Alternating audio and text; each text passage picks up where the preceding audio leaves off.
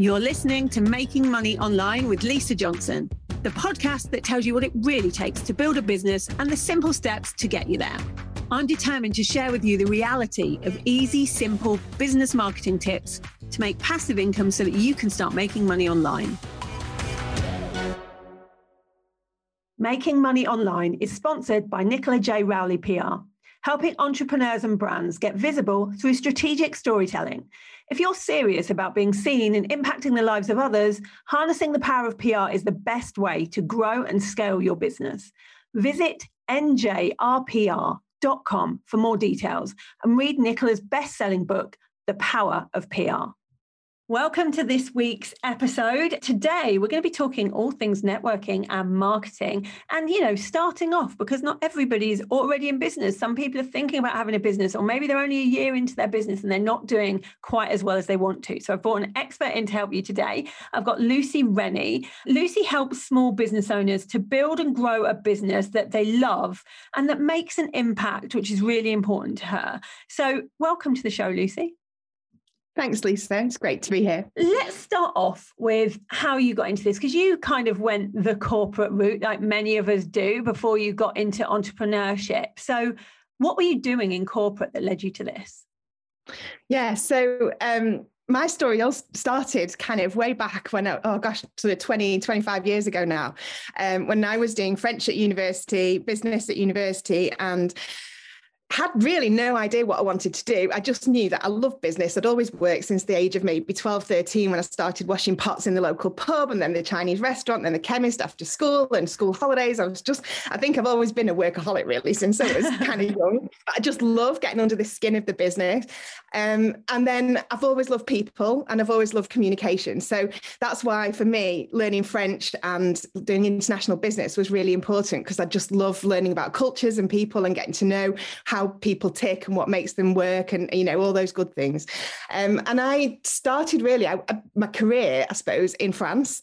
Um, i had to do a year in france for my degree and just loved it loved it over there and decided that's where i wanted to stay that's where i wanted to build my base. And in the beginning, it was kind of, oh God, I don't really know what I'm going to do. So I started working for a company that helped big companies to communicate and to understand cultural differences in the workplace. So, for example, the first client I was working with was actually Airbus, and I know oh, wow. you'll you'll appreciate this, Lisa, because I was actually there at the time when they were starting to build the A380. Yeah, and I don't know whether people know this, but actually the the, the aeroplane is built around Europe. So there's like the wings are built in England, the fuselage is built in Germany, and um, there's a bit built in France, a bit in Spain, and then they bring it all together to kind of That's basically crazy. build the puzzle like and put it up.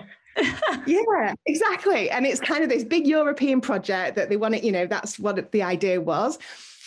The problem was that actually, because they were doing different parts in different countries, then culturally and the way people work was completely different. So I was working in France in Saint Nazaire, which was the, the, the part of Airbus that made the fuselage.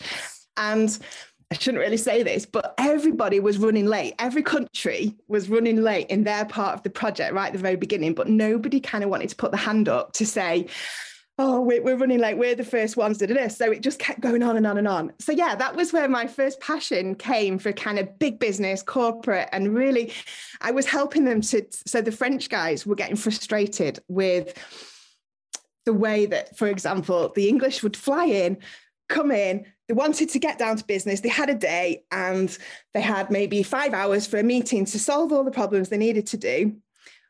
And then the French would, would like to stop at 12 o'clock. They stop and would like to have a little sit down meal when they talk. That's it. And they'd have a two hour discussion. So there were all these things that we just take for granted in the way we work, but actually culturally it's different. And I think that's where my passion for people started was kind of understanding and recognizing that we're all different. And actually we have to adapt to those, to our audiences and to our yeah. clients and to the way that we work with people. And what made you leave then? I was actually headhunted by the, the steel company, which is called ArcelorMittal. And it was actually one of the, the guys who was the, he was actually the CEO of France at the time. I'd met him um, at a different meeting with Airbus. And he said, come and work for me, come and be my PA and help me to kind of grow the business. And I think it was also because at the time he had to do everything in English and he couldn't speak a word of it. So he kind of knew that if he could get me on this, because at the time I spoke, I, yeah, I still do today, but I speak fluent French. So I was able to work with him and help him to basically do his job, but in English across the different countries. So, yeah, because ArcelorMittal is basically the European, it was the European steel industry. So, again, it was a mixture of different countries all coming together under one big sort of corporate roof. So, it's all about um, communication again. Absolutely. It was how, to, you know, these different teams in different countries, different ways of working, different languages, different people, different histories, different cultures all coming together for the same objective, which was to, you know, to, to create and to, to build a, a brilliant steel business. So you started in that. And then at some point you said, actually, I'm going to go off on my own. Like that's, you had some really good jobs. So what made you decide to do that? So fast forward um, 15 years, and I at the time my final job as because I worked my way up into the the ranks of the organization. At the end of it, I was head of communications then for basically the worldwide group. So I was looking after 350, 360 different steel sites all around the world, which was basically like working with small business owners. So each business, each site had its own leadership team, it had its own people, its own marketing strategy. Its own objectives. And I was working with them to help them to do that, to help them to achieve their goals, to help them really get under the skin of their um, employees, to create engagement, but also to work with their local or target audiences to make sure they were selling the steel in the right way for me, I think that's where I, I really understood that that was where my passion is. So then in 2009, I moved back to the UK, but kept my job in Luxembourg. So for the next five years, I actually commuted every morning on um, a KLM flight at six o'clock in the morning from Manchester Airport. And yeah, I was because basically I spent five years just being in a steel center around the world or a Hilton hotel.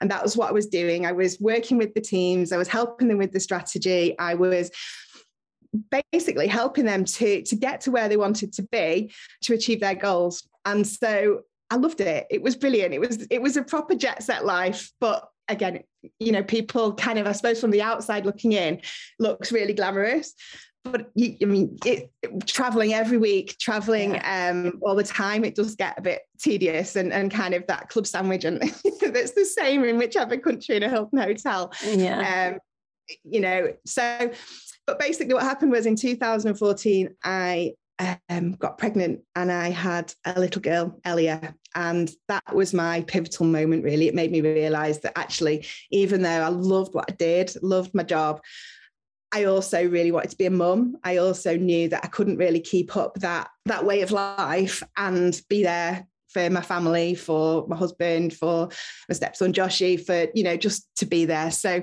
I was back in Whaley Bridge, which is where I started sort of 25, 30 years ago with a new family and was kind of thinking, oh, what do I do now? You know, how, what, I have no, I don't know anybody here. I haven't lived here for sort of, you know, a long time, especially in business. All my contacts were around the world. It was, you know, I had an international network. I didn't yeah. have a network in the Peak District or, or, or in the High Peak. And so it took a while for me to kind of think about, well, what is it that I really love? And that's when I think it's really important to do that is to really tap into what it is that makes you tick. My clients always hear me talk about tummy flip moments and kind of, uh, you know, those moments when yeah, you like kind of gets you, you excited. Know, yeah, exactly. When you're buzzing and you feel, oh my God, this is just, this is it. And for me, that was about working with people, helping them to achieve their goals. Really kind of, I'm really good at seeing the bigger picture of kind of joining those dots and understanding, you know, where people need to go or how they can you know how they can grow the business and so I decided that I could take the experience that I had from this 15 years working in corporate in the in my past life, which was yes, it was one big business, but it was just like working with small business owners. And I thought if I can take that experience, I could do that. So take that business model and apply it to small business owners um, in the UK and in the local area.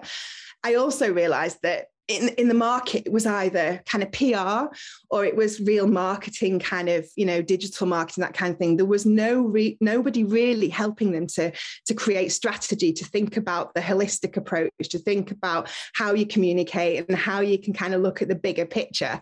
And so that's what I did. I set off I decided in 2015 I made a logo I made a quick you website did it all yourself. Right, everyone always does it themselves. But you had landed in this place not knowing anyone. I mean, there's plenty of people that say, I'm going to start a business, but actually they don't have any audience, they don't have any clients, and you didn't even have a network because you'd only just moved from France. So, what did you do? Good question. So, I had to start somewhere. So, I kind of just researched really. I just thought, right, I, I just need to get out there. I need to go and find some people. I need to get myself known. I need to get visible. I need to make some connections. And the first the first ever meeting I did was I went to the local women's networking um, in the local cricket club. And I, I, just went, and at the time I was still breastfeeding Elia. So my mum came with me. She sat in the car, in the car park with Elia. I got, I remember I was so scared because I've not been out for a year. I, you know, hadn't done anything like this, hadn't even worn high heels or anything for, for so long. And I remember getting in the lift, going up to this meeting room and just looking at myself. And I put my suit on and I was all kind of ready to go. And I realized I had baby sick and milk oh. all down We've all been there. We've all been there. but I think it was it was just it was such a joy to get out and to see people. And I think that's that's the thing that for me is really important about business is it is all about people and as soon as i got in that room and as soon as i was able to start talking about what i did and who i was and my story and how i wanted to help the reaction was just amazing. It was just, you know, people were buying into it, to what it was, and people go, "Oh my goodness, yeah, I can get that. I can see how you can help." Or, and and yeah, so from then, really, that's what I was doing. I was literally showing up every day, different networking. I mean, literally every week I was going, getting out there, going to a face-to-face networking. Which for me, I'm not going to lie, small talk isn't my favorite topic, but meeting people and understanding about them is so yeah I, I, I got a and this is what I teach with my my clients today is I, I, literally at that time I grabbed a big piece of A3 paper and I literally put me in the middle of it and then I just kind of made a big mind map of all the people that I knew. It wasn't professional network because I didn't have that. They were they were abroad, they were in France, they were, you know, elsewhere. This was about people I knew. So my parents, my friends, people, mums, other mums from the baby group. People it get was, that and people don't do this, do they? And this is the thing. Like people always say, well, I don't know anyone to sell to. They always know someone. They've just not thought about them in that way. So, you know, this the idea that you help people with to like put a mind map out and go, right, who do I actually know? Because when you start thinking about it, you actually know quite a lot of people and they know quite a lot of people who know quite a lot of people. And so you do have a network, even if it's not a business one.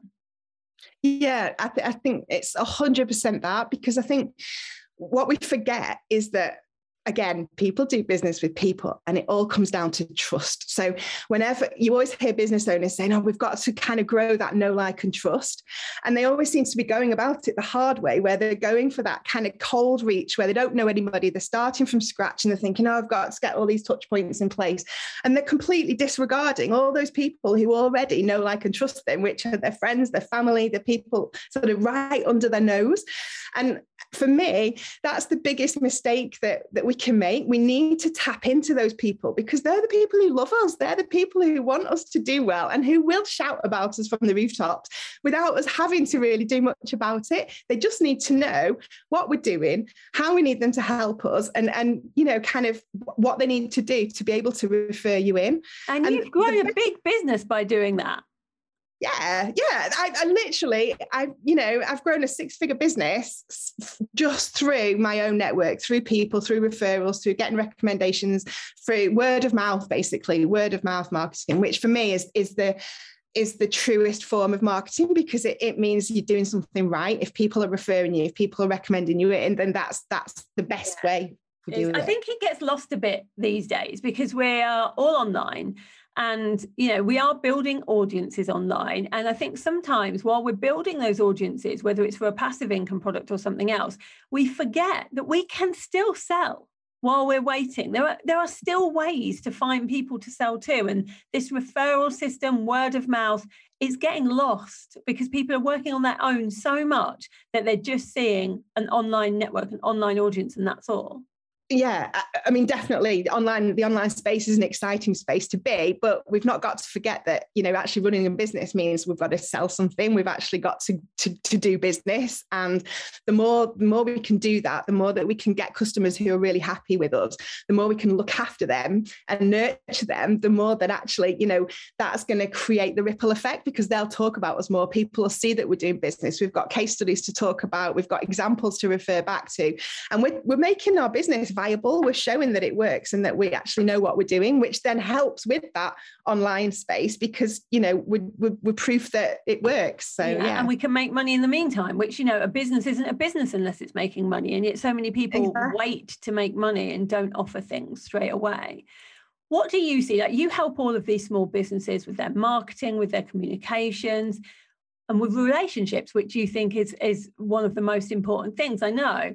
And with that, what do you see when people are starting in the first year or so? What do you think are the biggest mistakes people make? There's a couple of things. I think when people start out, very often they have this idea that everything has to be perfect, that they have to have this shiny logo, this shiny concept, this great, you know, and it's kind of this brand and it's it's a big thing and actually for me it's the complete opposite we need to be doing. If we when we start we need to actually be really true. We need to be honest. We need to show our face. We need to say look hey i'm just starting out. This is what i'm doing. I'd really like to, to try or i want to help you know and, and and be real about it. Um it, i think people are afraid to show their face. And we think, oh, you know, because they don't want to look maybe smaller than they want to be, that kind of yeah, thing. Yeah, like it's when people write we on their websites when yes. it's I and things like that.